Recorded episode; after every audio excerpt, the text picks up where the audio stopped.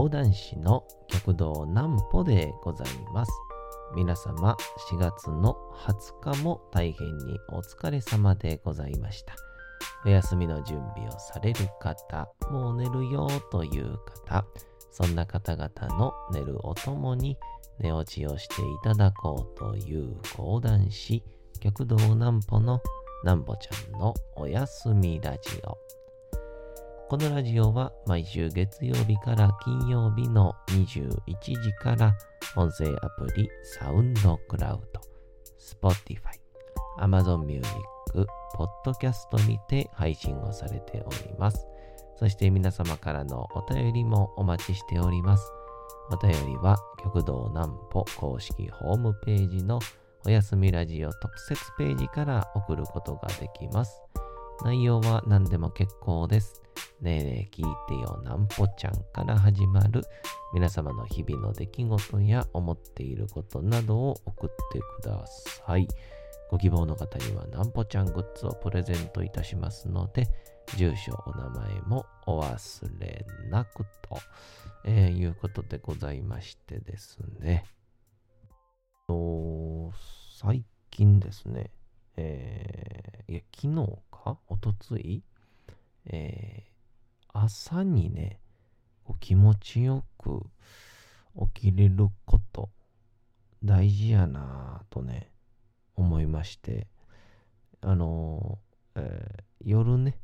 いかにこう寝るかみたいな話は、結構ね、今までね、えー何回もしてきたんですけど、朝にこう気持ちよく起きれるのが、やっぱこう、まあ、の自己肯定感って言ったらちょっと堅苦しいんですけど、えー僕、いい生活を送ってるなって思うために、大事やなってね、思いましたんで、朝、えーさらっと起きれる、そんな、えー話を、今日はしようかなとも思います。それでは先に、まずはこちらのコーナーからいきましょう。なんぽちゃんの明日は何の日？さて、明日が4月の21日でございますね。さあ、何の日でございましょうか？いきましょう。うん民法の日。1951年の4月の21日に日本で初めて民放各16社に放送予備免許が交付をされたことにちなんで日本民間放送連盟が記念日に制定をしております。民放放送は広告収入が、えー主たる活動資金となっていることから当初は放送広告の日の名称で記念日に制定をされておりましたが後に健康の民放の日に解消をされておりますとまた放送予備免許が交付されたことで日本民間放送連盟が発足したかことから民間放送発足記念日とも呼ばれておりますと。ラジオ放送、テレビ放送などを行う民放連登録団体は2018年時点で200社以上あり、えー例年1回質の高い優れたテレビまたはラジオ番組を日本放送文化大賞日本民間放送連盟賞として表彰されております。へえ。やっぱりなんかあの、ちっちゃい頃に、あの、まあ、まあ一番僕の耳に残っているって言ったら、あの、サザエさんの、この提供はって、サザエさんは、僕の中でね、日本リーバとなんですよね。その、今途中でね、ユニリーバに変わったんですけど、サザエさんは日本リーバと各種の提供でお送りします。っていうちっちゃい頃この提供はってなんかこうまあなんでオチの言葉にというかねうん、いや、それサザエさんのやつみたいな、小学校の時によう言うてた気するんですけど、あれが、いわゆるえコマーシャルとかによって、えー、広告提供を受けてて、まあ、お金を先に渡して、で、宣伝することによって売り上げが上がるっていう、いわゆる広告という、それに気づいたんは結構後のことでしたね。えー、で、それが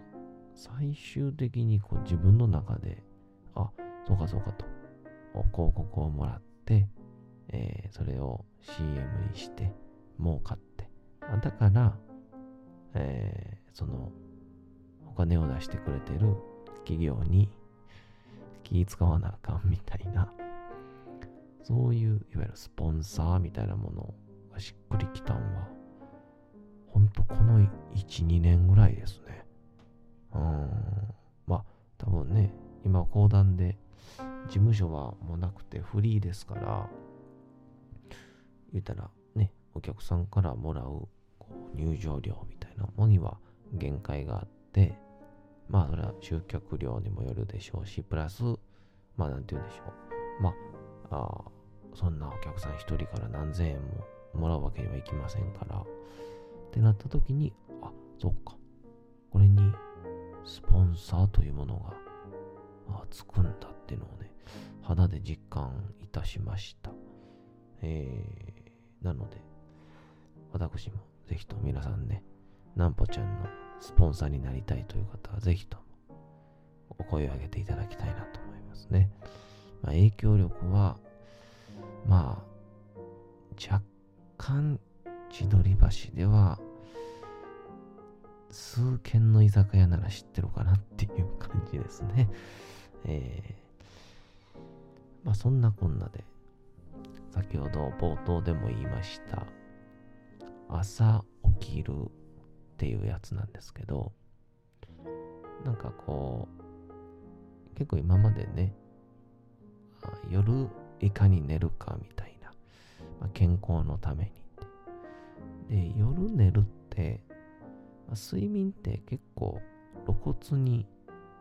出たりもするんですよね、生活に。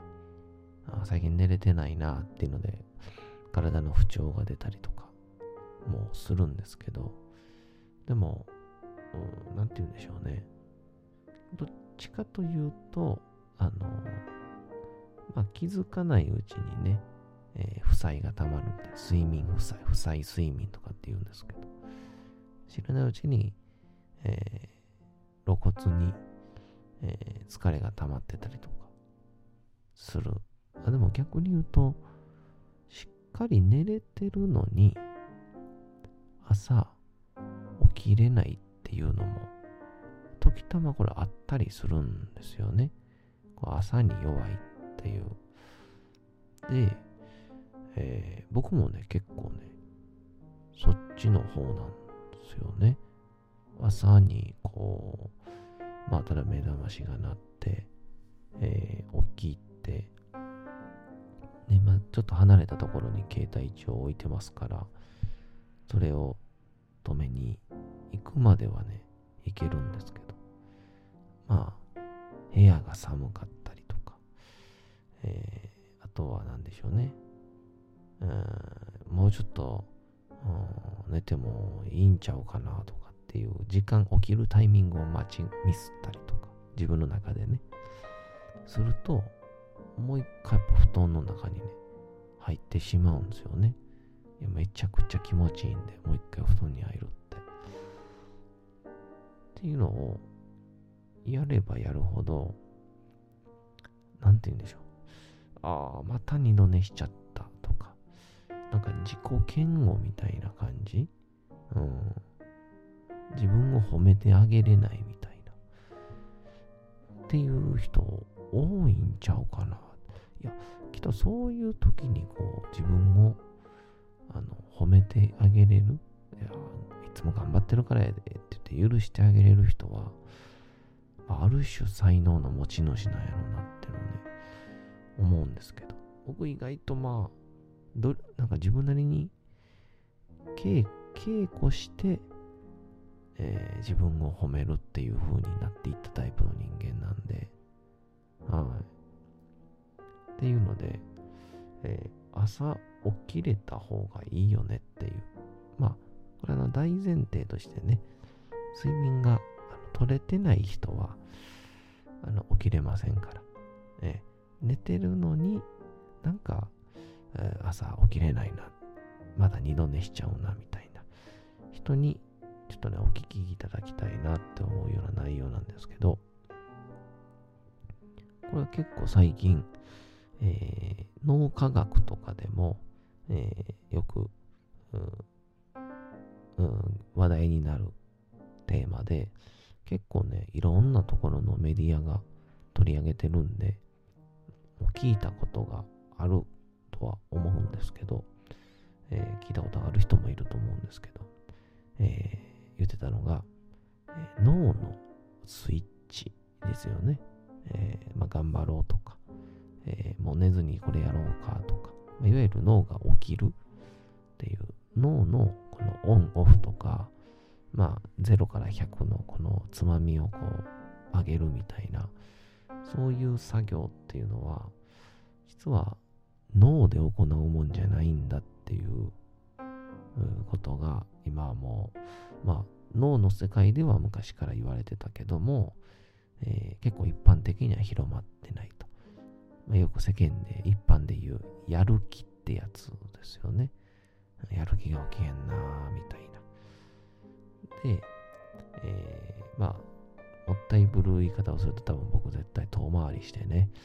最後の10秒とかで話そうとしてしまうんで。あの制御聞きませんから、えー、先に言うと、えー、脳のスイッチは体によって、えー、つき、えー、オンになるんだっていう、上がっていくんだっていう、うん、まあ、まと、決まらんかったな。脳のスイッチは体によって押されるっていうのが、えー、脳科学の世界の、えー、常識らしいんですね。うん。で、この、まあ、細かいメカニズムみたいなもうなんか一応見たんですが、あんまよくわからなかったんで えー、ちょっとそこはね、割愛させてもらいたいんですけど、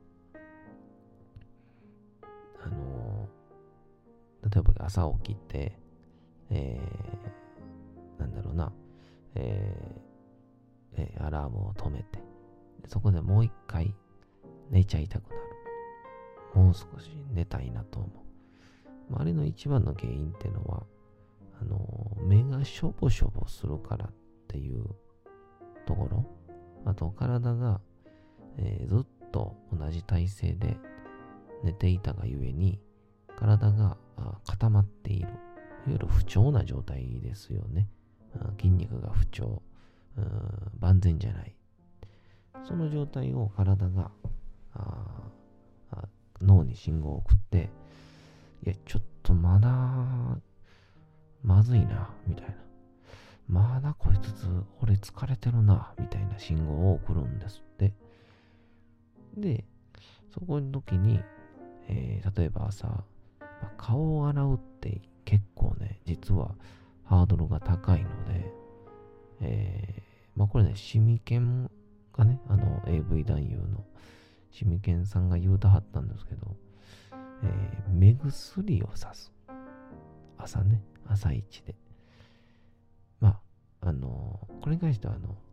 いろんな意見あると思います。あの、もしかしたら眼科医からしたら、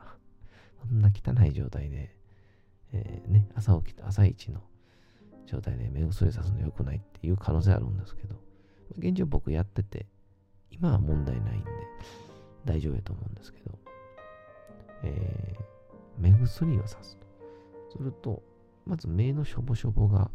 取れると。すると、えー、脳が、ああ、起きるのねっていうので、えー、動けるのねっていうので、まず一つ起きるスイッチを入れると。で、その次に、えー、肩のストレッチなんですけど、これも、あの、すごい簡単で、あの、腕を肩よりも上げるっていう。うん。腕を肩の高さよりも上に上げるっていう。で、この作業も結構生きている中で、生活の中で、思いのほかやってないんですよね、人って。僕も言われてみて気づいたんですけど、確かにそうやな。つり革に片方だけ、うんえー、上の棚のものを取るときだけ？ぐらいかな、みたいな。あ、とはそうですね、えー、夜道を歩いてて、えー、スナイパーに狙われたのを気づいて、えー、手を挙げるときぐらいですかね。ないよ、そんな。そんな時ないよ。うん。っていうので、えー、上げることってほとんどないんですよね。っていうのを朝一でやってしまう。結構上げて下げて上げて下げてっていう、まあ、ちょっとこう、なんて筋トレみたいな動きになるんでしょうか。そういうのをやると、まあ次に筋肉の凝りがほぐれてくる。すると、まあ体からさっきの目と一緒のようにまた信号が送られて、ああ、起きる、こいつ起きれるよ、みたいな。俺起きてるよ、みたいな。が来て、どんどんどんどん脳の、まあ、ぼやっとした感覚が取れてくるっていう。うん。で、まあ、これが最終的に、今、ルーティン化していくと、まあ、あの、脳みそって人間の体は、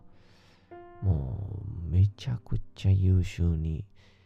えー、作られてますから、目のしょぼしょぼは、あすぐに収まるよ。筋肉のこりは、動かしゃ治るよ。で、お前はどうせ起きるんだろうっていう、そういう風に、えー、体はルーティン化していきますから、こういう生活を、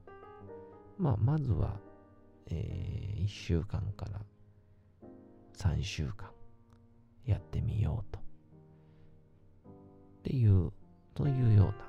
えー、一応ね、コラムでございましたね。えー、これ僕今ね、3日間、えー、今日で、ああ、言うて今日で2日目か。うん、なんですけど、めちゃくちゃ効果的面ですね。うん、朝起きてから。で朝起きてそのアラームを止めた、えー、携帯の前にもうすぐ目の前に目薬をね、まああの、蓋開けてたら乾燥しちゃうんで、えー、袋から出して、あの、薬局で売ってるね、あの涙成分のやつなんですけど、目スースーすんのはちょっとね、朝から怖いんで、えー、それをそのまんま置いといて、えー、朝さすと、もう一気に頭のもやが腫れていきます。で、まあ、このコラムの一番最後に書いてたんが、あのそもそもがやる気なんてものは、えー、存在しませんと、えー、そんなものは何かできないやつが作った虚構なんだっていう、ちょっとね、だいぶ攻めた言い方されてましたけど。だから、やる気というか、このモチベーション、なんかこうワクワクとか、えー、頑張ろうみたいな、そういうアドレナリンは動いてみて初めて出るものですと。動いてみた後の結果ですっていう。体を動かして、えー、アドレナリンが出て、えー、っていうところから、えー、やる気っていうのは起こるらしいので、えまずはとにかくちょっとと足を動かしてみるというような形でやってみてはいかがでしょうか。それではまずこちらのお次のコーナー行きましょう。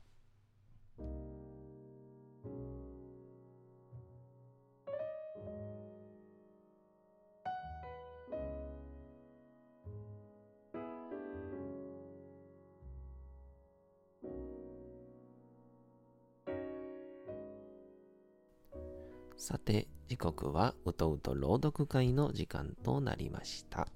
皆様、小さい頃眠れなかった時に、お父さん、お母さん、おじいちゃん、おばあちゃん、お世話になっている方に本を読んでもらった思いではないでしょうか？なかなか眠れないという方のお力に寝落ちをしていただければと、毎日美しい日本語の響きで綴られた様々な物語、小説をお届けしております。さて、えー、本日もお読みいたしますのは、フランツ・カフカの変身でございます。えー、主人公グレゴールが朝起きると大きな毒虫になっておりました。えー、会社にも遅刻している状況ですが、えー、支配人が訪ねてきて、ドアを開けますとそこには大きな毒虫がいる。まあ、グレゴールなんですが、えグレゴールは平静を保っているようですが、周りは違うようでございます。さあ、本日もどうなりますやらお楽しみください。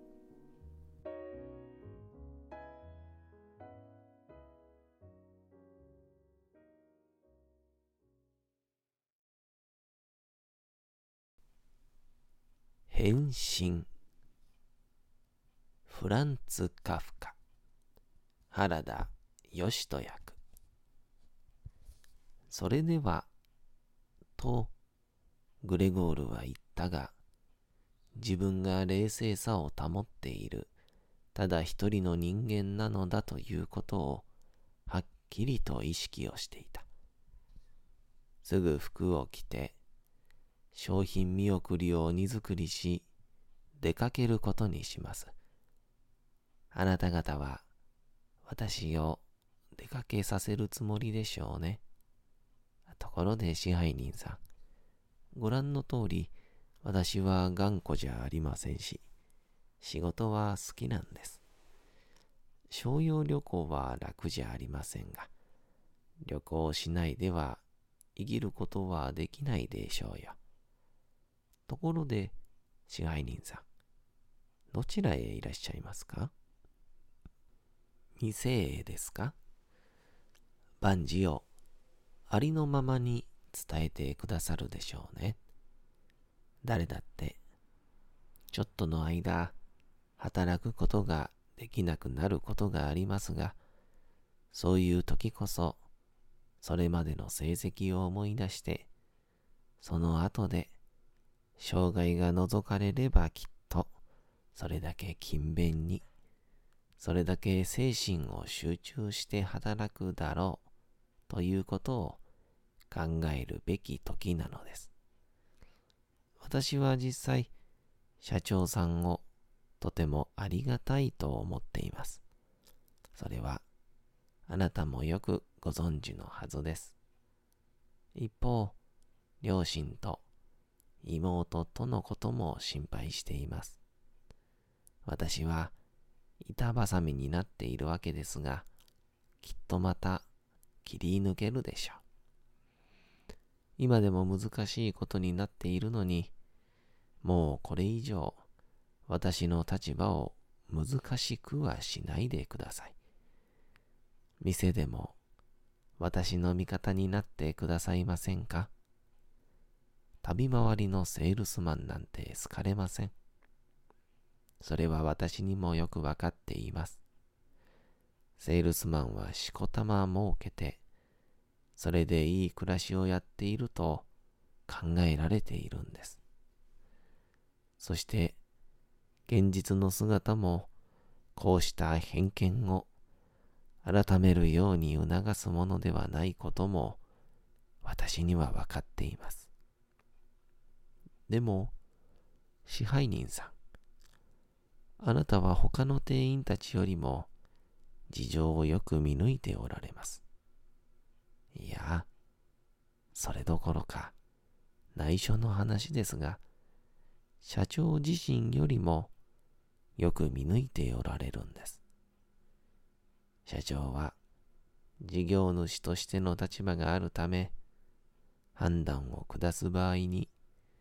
一人の使用人にとって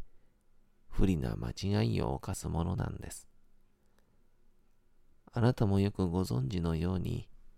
ほとんど一年中、店の外にいる旅回りのセールスマンは、陰口や偶然や言われのない苦情の犠牲になりやすく、そうしたものを防ぐことは全くできないんです。というのも、そういうことの多くは全然耳に入ってこず、ただ疲れ果てて旅を終えて帰宅した時にだけ原因なんかもうわからないような悪い結果を自分の体に感じることができるんですからね。支配人さん、どうかお帰りになる前には少なくとも私の申し上げたほんの一部分だけでも最もだと思ってくださっていることを見せてくださるような言葉を一言おっしゃってください。さて、本日もお送りしてきました、なんぽちゃんのおやすみラジオ。というわけでございまして、皆様、4月の20日も大変にお疲れ様でございました。明日も皆さん、街のどこかでともどもに頑張って、夜にまたお会いをいたしましょう。なんぽちゃんのおやすみラジオでございました。それでは皆さん、おやすみなさい。